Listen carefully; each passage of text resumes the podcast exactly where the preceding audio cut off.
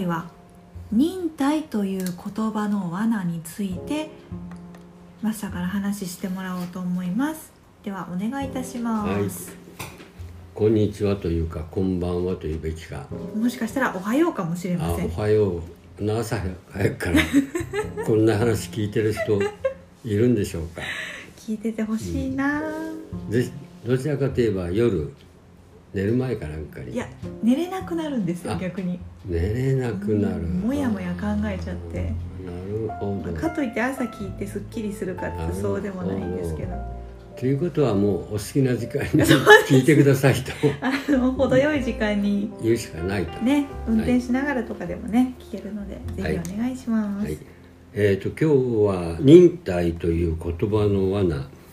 うん。および人間関係での誤解と忍耐。うんうん忍耐。っていうことについてちょっと話をさせてもらおうかなと思うんだけど、あのに日本は昔からというか相当昔から忍耐は美徳とうんうん。いう言葉があってあなたはこれだけ忍耐したんだから偉いわよとかっていうような、うんえー対話がある。うんうん。バナナはこう生まれてこの方誰かに「バナナは忍耐強い」とか褒められたりば忍耐で認められたことってある？結構あるかも。あるかも。うんあるかも。うん。俺ね俺はこんな本にも、えー実は今から話すことは前から20年近く前から思ってたんだけど、うんうん。これをある最近でもほんのごく数日前にある企業を再生するコンサルタントの人が言っててうん。それが全く俺の意見っていうか捉え方と一緒だったんであ俺はあもうだいぶ昔からそれやってそう思ってやってきたけども、うん。えー間違いないんだなっていうなんかその人がうん。エビデンスを与えてくれたような確信に近いようなより確信になったっていう話。え聞きたいです。うん、えー、とまずね 俺が思ったのはうん。大昔に、忍耐っていう美は美徳であるうん。ということは俺もしそう思って信じてきた。うん。でも忍耐を全否定するわけではないんだけどうん。なんか変だなというモヤモヤしてた。よくよく考えてみると、まあ、確かに日本というのは島国であうんの呼吸とか調和を取れとか、うん。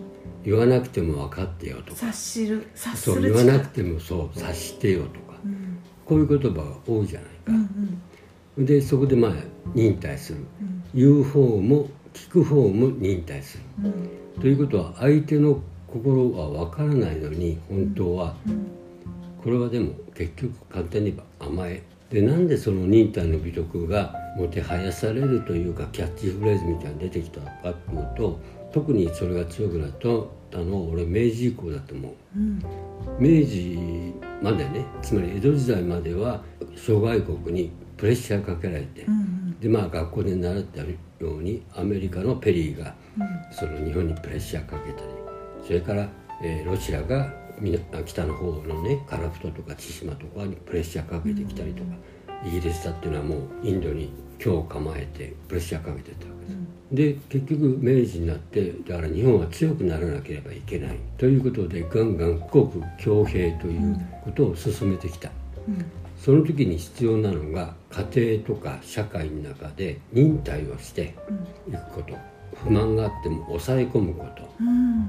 そして家庭内でも男が先頭に立ち男というのは国家であり、えー軍人でありうん会社の企業の社長でありという、えー日本を引っ張っていく人たちの言うことを素直に聞いてうん。忍耐をしていくという一つのキャッチフレーズができてきたんだろうなって俺は見てる。うんまあ、日本の家族制度っていうのができてきてそれのトータルがまあ社会、うん。でそこで国家のあるいは政府の支持する方向に行けとうん言って国を強くしようと、いうことだったとう、うん、でそこで忍耐は美徳と。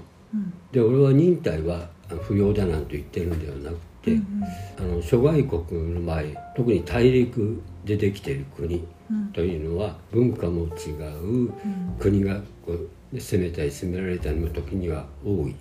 そういう中で生きていく上ではその明確な意見を言う。それから自己開示をすると、こういうことが進んできたけど日本はそこを言わなくてもってうんいう雰囲気でっていう。ということで。結果的に日本はあの鬱になりやすい国になってしまったのではないか。そっかじゃああの美徳じゃなくて政策だったんですかね？そう国の。そう。わかりやすく言っちゃうそとうそうそうそう。その方が簡単なうん。表現だな、ね。国の俺は政策だったとうん俺は思う、うん。でそこでさこの今の仕事をする、まあ、20年近くになるけど、うんうんそれまでは前も話したように人にこう自分の過去をね話すとかねうん。どこで生まれたかも含めてね人に言ったことはないよ、うん。ここに来てからはこの県に来てからは、うん。つまり60まではうんうん。まあ結構謎だみたいによく周りから言われてて、うん。まあ見た目も目立つ方だと思うし、うんどこの出身とかも行ったことないし、もちろん学校の話もしない家族の話もしない、うん。なぜしなかったかっていうとする必要が感じなかったから簡単に言えば、うん。隠したとかいうことよりも、うん。いや確かに隠したい部分って恥ずかしい部分だな、うん。あるけどでもまあトータル的に言えばそんなに言う必要もないしぐらいのつもりで話さなかった、ただ人のには興味持ってきてたからお店やる中で、人からは聞いた。うんまあ一方通行みたいな感じ。でも今のこの仕事をでまあリーダー的なというかなマネージメントというか、そういう仕事になってしまった時に肌と行き詰まってうん苦手な女子とうん。どうもうまく絆というかうん。持てないと。信頼とかね。そうそうそうそうそう。でそこで初めて思い切って、えー、格好というかな。うん。いわゆる自己開示を始めた、うんそれでそれからあともう一つは、えー明確にものを言う。うん。あと持って回らない。それから、いや1年2年経ってから実はっていうことは極力言わない、うんだ確かに言えない時ってあるとは思うんだ。けど、じゃあ結構マスターの中でのそのマネージメント力の一つとして自己開示とか明確にものを言う、うん。まあ今回で言うと、うん。テーマで言うと忍耐しない。うん。察しろなんてことは言わない。う。ん。だからマネージメントっていうとなんか仕事にうん。聞こえてしまうけれどもあのそれは人生のマネージメント。うん。つまり人間関係というのが全ての仕事全ての生き方の中にベースとしてあるわけだから無人島で生きていくわけじゃないわけだからその中から生きがいとかやりがいを生み出そうとしてるわけだからそういう意味でのトータルのマネージメントとしてはそこを始めた。そうするとさっきも最初に言ったように企業再生のコンサルタントの人が同じことを言ってた。それを聞いて嬉しかったんだけど、その人も言ってるんだけど、多くの人がいい人ところがいい人なんだけども人間関係が悪くなってしまうっていうケースがとても多い。それはそこにあると。そこで誤解を生んでしまう。勝手に。だからいいわゆるそんなつもりはなかったのにっていうのがすごく増えてしまうという、そこは自分の気持ちとか意見とか疑問とかを速やかに聞いたり話したりっていうその明確な意思表示なり考え方なりが考え方っていうかひコミュニケーションかな、が持ててない、もうすでに他の国はえー移民とか根血とかいろんな人たちがもういて多様化もとうの昔にあった。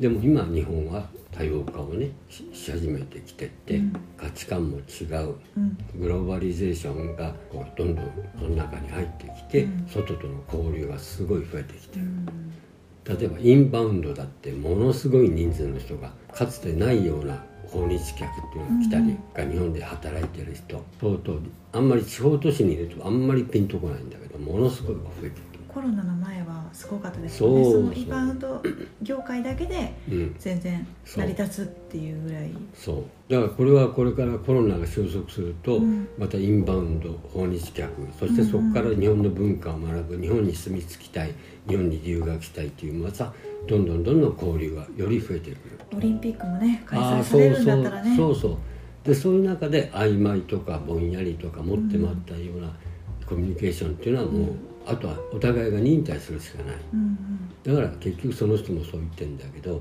例えばある外資系の保険会社の例を挙げてたその人は、そのそこはこう新入社員が入ってくる。そうすると、結構中途で入ってくる人も多い、うんまあ、30前後とかね、うん場合によっては30半ばとかいう人も入ってくる。さまざまな人が新卒も含めて入ってくる、そうするとその新卒の人を集めてなんと全員が1時間の自己開示をするんだって。うんえー、初めにそういうミーティング1の時間？1時間。1分間とかじゃないんですか？そう1時や間ば。でなく何をつったらもうそれは自分が決めて話せばいいんだよ何しろ自分の心を開いて全部話す。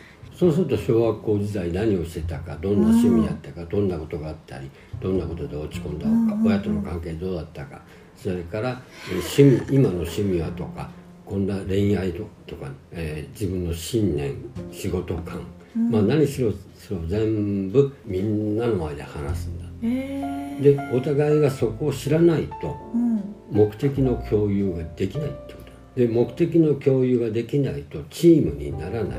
あるいは組織でもいいけあどにならない。スキルじゃなくって、うん。何のために働いてるかを共有しなさいってことそういうですねまずはっていうことだよね。はあまずは。で何しろお互いをよく知る。そうするとそこからまたこれから一緒に仕事をしていったり、うん。チームが変わったりしてまた会った時に相手をようん。結構よく知ってるから、ん。あれどうやったん？とかってまた質問のコミュニケーションが取れる。っていうことだろうとこれは俺推測した。どうだろいやでも俺聞いてて思ったんですけど1時間ですようね。1時間。変な話ですけど伝えるスキルっているじゃないですか。いる。ぶっちゃけもう聞きたくないこの人の話、うん。5分でも聞きたくないみたいなうん。喋り方、うん。話の持っていき方ってありますよね、なるだからそれをこう1時間うん。相手に聞いていただくっうんていう、うん。自分だったらめちゃめちゃ考えて話すだろうなっていううん。こう思いました、ね。どう知ってもらうプラス、苦痛に感じない、だからそこはまあプレゼンテーションにことになるんだろうけれども、それをやって新たに出会った人たちが、うんあの新たな組織というかチームというか仲間っていうものをそこをスタートとして組み立てていくというやり方らしくて、うんへえと思った。うん。だからなんて最初に言ったようになんかこれ自慢っぽい話だけども、うん。この仕事始めて約20年近くですけど、その最初の頃にあの自分自身をでそこから多分多くの人が、あここまで話していいんだっていう人が結構いたり、うん。俺が背中を押したりっていうことで結構できてきてるかなと思う。確かに。ちょっとその文化ありますよね、うん、らね思う。こう来てくれたこれこそお客さんに対してももちろん話は聞く。7割聞くけど、うん。でもちゃんと3割自己開示、うん。必ず入れなさいっていうのはす最初からうん。教えてもらってましたね、そうだよね。でところがさある種のかつての忍耐は美徳。あの確信バイアスに入ってしまっている人はうん。嫌うと思うんうんうん。うすごい抵抗するかもしれない。うん。この話は心理学的に言えば確信バイアスの話で、うん。その思い込みうん。がっちりできてしまう人は、こんなことなんて言わすんとかっていうことになるとは思う。あるいはプライベなんで言わない。ートにずけずけ踏み込んで。そうそうとそうそう。なんでなんでってこう思う反発が出る。うんでも目的は何でも言うようにお互いがよく知り合い協力し合うっていうのが目的だから。確かに。だからそこで単なるそのなんていうの？家政婦が見たみたいなな ああいうそのゴシップ的に知ろうというのが目的じゃないので。あそこ大事ですよね。そこそこゴシップ的にしろっていうのでは絶対ない。ない。目的を共有するために。そうそうそうそう。それが目的でもそれってあの本当全部ですよね。恋愛もそうだし家族もそうだし友達だってそうだしそう。友達なんかこういうとこうビジネスチックな言葉になっちゃうけど、うん。友達だってやっぱ一緒にいるのは何かの目的？そ居心地がいいとかいていて楽しいとか一緒にいて元気をもらえるとか。う。だから恋愛も一緒でうん。恋愛相談の中のすごく多いのがうん。推測。あるある。彼はこうこう思ってんじゃないだろうか。いやそんなことないと思うよ。いやでもだってこういうことがあだから多分こうじゃない。もう推測の山。最近そういう話こつし嫌いになってきました、うん。なんか、うん。え聞けよって思う。なんか、うん。今聞きゃいいじゃん俺じゃんそれで、うん。はい聞いて。だろ？うん。だからその恋愛だけでなく職場家族その他その他その他の人間関係の中で、うん。そういう推測推測。でその推測をいい方にばっかり持ってってくれるならば周りがあるいは自分もいいけど大体がまずい方に持ってったりうん。また聞いた方も自分の思い込みであっち持ってったりこっち持ってったり。うんだからここで忍耐が始まる。そしていい人なのに人間関係を無意味に悪くする。誤解されて。それが今日のテーマ。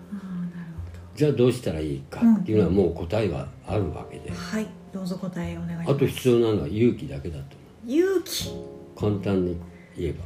勇気。うんそう勇気だからなんですこういう話をして私はこの路線で行きたいこの方向性で行きたいと彼なら彼に言う。でもって「えなんで?」って言ったらそこをまた納得するようにこうまた話をする、その勇気が出ないんですっていうのをめちゃくちゃ聞きます、はい、分かってる。でもそのね言う勇気が出ないんだよね。どうしたらいいの？それはねそれはなぜ勇気がと持てないのか。うん。一言厳しい言い方をすればはいどうぞ。自己中だからつまり自分の路線でこうやって話したいということを言って言えばいいわけよ。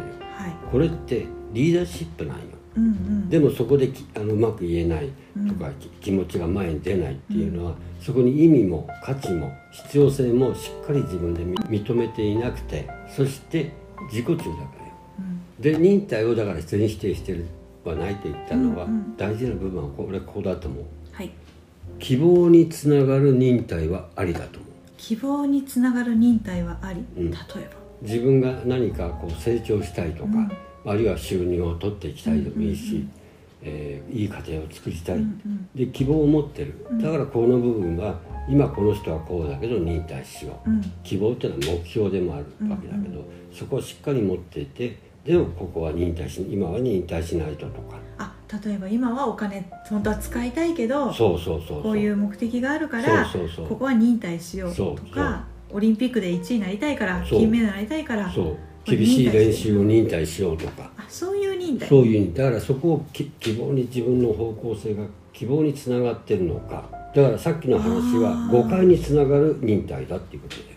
なるほど。これ希望がないわけよなるほどしかも人間関係がもしかしたらこれ悪くなる方向へ行くかもしれない忍耐だっていうことになるだ。からこういうことを考えてみると希望につながる忍耐と希望につながらない忍耐を区別していくってことなんです。試行試行錯誤しながら、うん。希望がない時に忍耐する？希望がない時に相手でも自分でもいいけど。希望がない時に忍耐しないですね。例えば。100%希望がなくなったらしないです。そうだろ？相手にあ彼氏ができました、うん。でもどう付き合ってだいぶ経った。相手に希望が見えない。うん。意味も価値もない。とよ思われたらうん。忍耐しないよしない。つまりこのそこでも忍耐してしまう人っているじゃん。いますね。いるだろ？いますね。それででもだってああでもないって、うんうん。これを俺は意味がない。うん忍耐って言ってうんなるほど。希望があるかどうかでる意味があるかどうかが変わってうん、くる、うん、そうそう。そこをはっきりとお互いがディスカッションしていくためのスタートがさっき言った1時間の自己開始。うんうん。ということになる。だからこれでもってバッチリ全部 OK ですよっていうことじゃなくて、うん少なくとも忍耐とか甘えとかそういうのがなよりはずっといいんじゃないですかっていうことだと,、うんと俺はも思ってたんだけれど思ってやってきたつもりだけど、なるほまあそういうことで今日のどはい。テーマはここここまででいいんじゃないはい、ありがとうございました。はい